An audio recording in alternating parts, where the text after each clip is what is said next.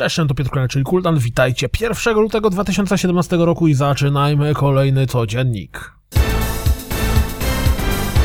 Pierwsze DLC z Resident Evil 7 zmierza na PlayStation 4 i na razie tylko na PlayStation 4 i zapowiada się tym sympatycznym zwiastunem.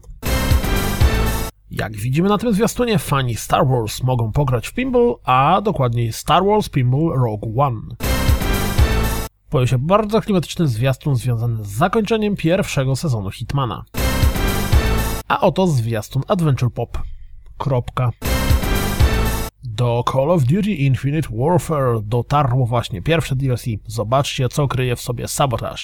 Swoją drogą zmarnowali okazję, że w zwiastunie nie ma muzyczki Sabotage Beastie Boys. Zwiastunem zaprezentowano Remothered Tormented Fathers. Cóż za tytuł, gra ma zadebiutować jeszcze w tym roku.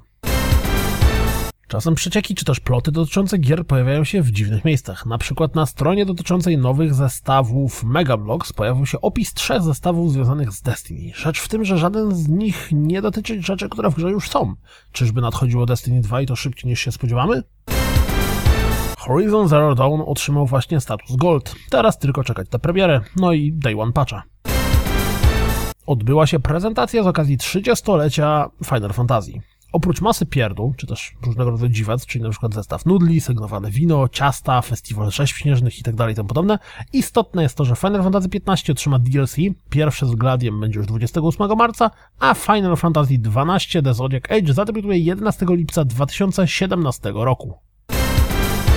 Po tygodniu od premiery w Resident Evil 7 za pomocą PlayStation VR zagrało prawie 90 tysięcy graczy. Dużo to czy mało?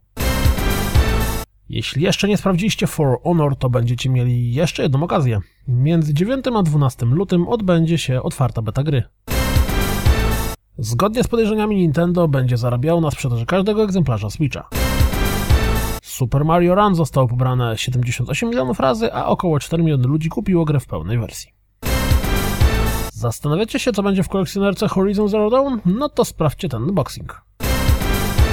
Nie słyszałem wcześniej za dużo o Diluvion, ale to, co prezentuje sobą 20 minut pierwszej rozgrywki, wygląda całkiem interesująco. Insomniac Games wydali oświadczenie na temat imigracyjnej polityki Stanów Zjednoczonych. To wszystko na dziś, jak zawsze. Dziękuję za słuchanie, jak zawsze zapraszam na www.rozgrywkapodcast.pl Jeśli doceniacie moją pracę, wesprzyjcie na Patronite i mam nadzieję słyszymy się jutro. Trzymajcie się, cześć!